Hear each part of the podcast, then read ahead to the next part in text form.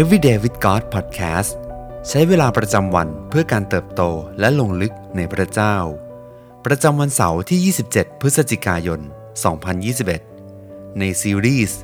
ปัญญาแห่งการให้ด้วยใจกว้างขวาง วันที่ 1 การให้คือปัญญา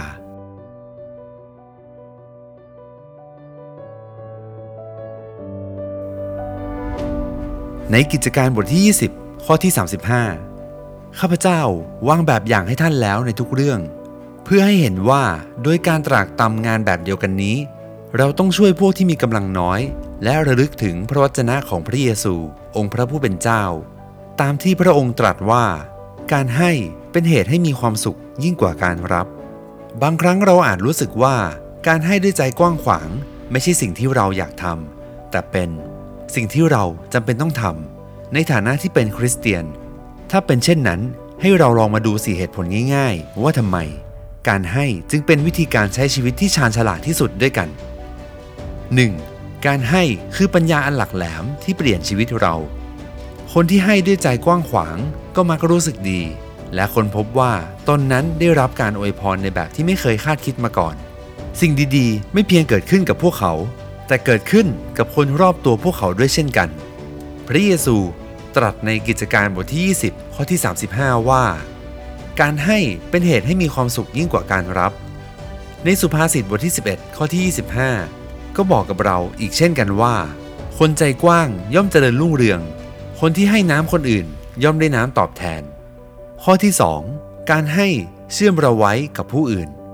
เวลาที่ผู้คนให้ด้วยใจกว้างขวางนั้นบ่งบอกได้ถึงชีวิตที่เปี่ยมด้วยความรักและความสุข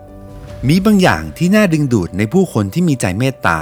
และทำดีเพื่อผู้อื่น เช่น การออกค่าใช้จ่ายให้ หรือการสละเวลาส่วนตัวทำบางสิ่งบางอย่างเพื่อผู้อื่น การให้ด้วยใจกว้างขวางทำให้เกิดความรู้สึกเชิงบวกในความสัมพันธ์ และทำให้เราเป็นคนที่ใครๆ ต่างก็อยากเข้าใกล้ ในข้อที่ 3 การให้ด้วยใจกว้างขวาง ช่วยให้เราเลือกลงทุนในสิ่งที่สำคัญ การให้ด้วยใจกว้างขวางนั้นเป็นการกระทำที่ชาญฉลาด ซึ่งการันตีถึงการลงทุนที่ได้ผลตอบแทนสูง นี่ไม่ใช่เพียงความจริงในทางปฏิบัติฝ่ายกายภาพ แต่ในฝ่ายจิตวิญญาณเอง การให้ด้วยใจกว้างขวางนั้น ช่วยให้เราไม่มองโลกเพียงระยะสั้น ๆ หรือลงทุนเวลา ความสามารถ และทรัพย์สินที่เรามีไปกับสิ่งที่ไม่ทำให้เกิดผล แต่ช่วยให้เราลงทุนในสิ่งที่จะเกิดผลในระยะยาว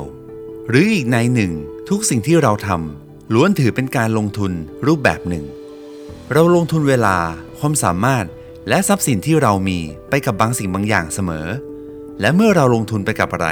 หัวใจของเราก็อยู่ที่นั่นด้วย ข้อที่ 4 การให้ด้วยใจกว้างขวาง ปลดปล่อยหัวใจเราให้เป็นอิสระ พระเยซูทรงต้องการปกป้องเราจากการลงทุนที่ไม่เกิดผล และช่วยเราให้ลงทุนในสิ่งที่เป็นนิรันดร์ หลักการที่แท้จริงนั้นไม่ใช่เรื่องของการเงิน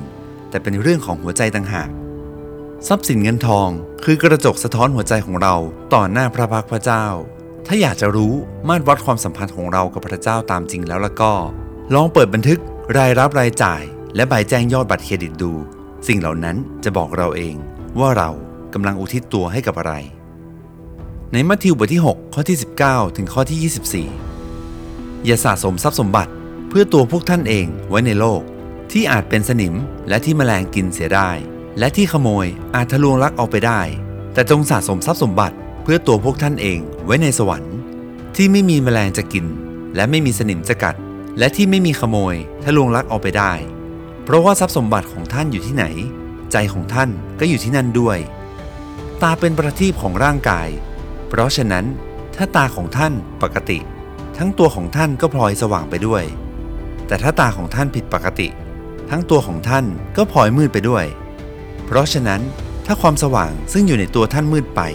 ความมืดนั้นจะหนาทึบสักเพียงใดหนอ ไม่มีใครเป็นข้าสองเจ้า บ่าวสองนายได้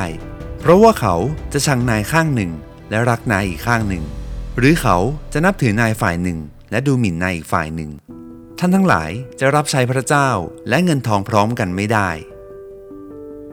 ทรัพย์สมบัติในชีวิตนั้นแบ่งออกเป็นสองแบบคือ แบบชั่วคราว กับแบบที่เป็นนิรันดร์เราจำเป็นต้องเลือกว่าเราจะใช้ชีวิตเพื่อทรัพย์สมบัติแบบไหนกันแน่ เราจะใช้ชีวิตเพื่อปัจจุบัน หรือเพื่อนิรันดร์การ หากสายตาของเราจับจ้องอยู่ที่พระเจ้า เช่นนั้น พระองค์ก็คือจอมเจ้านายของเรา แต่ถ้าหากสายตาของเราจับจ้องอยู่ที่สิ่งของบนโลกใบนี้มากกว่าพระองค์แล้วละก็ เช่นนั้น โลกนี้ก็คือเจ้านายของเรา สิ่งที่ต้องใกล้ครวญในวันนี้ จิตใจในการใช้ทรัพย์ของเราจดจ่ออยู่กับสิ่งใด เราจะทำอย่างไรไม่ให้สิ่งเหล่านั้นมาแทนที่พระเจ้าของเราได้ ให้เราอธิษฐานด้วยกัน พระเจ้าที่รัก ขอทรงช่วยเราให้หันกลับมาจ้องมองที่พระองค์ ให้ใจของเรากลับมามองที่พระพักของพระองค์ ขอทรงช่วยเราให้มีมุมมองที่ถูกต้องในเรื่องการใช้ทรัพย์ และการลงทุนเวลาในชีวิต ขอช่วยเราให้จดจ่ออยู่กับสิ่งที่เป็นนิรันดร์ดำเนินชีวิตโดยลงทุนกับชีวิตที่จะไม่มีใคร สามารถช่วงชิงไปได้ ลงทุนในความรักของพระองค์ อธิษฐานในพระนามพระเยซู เอเมน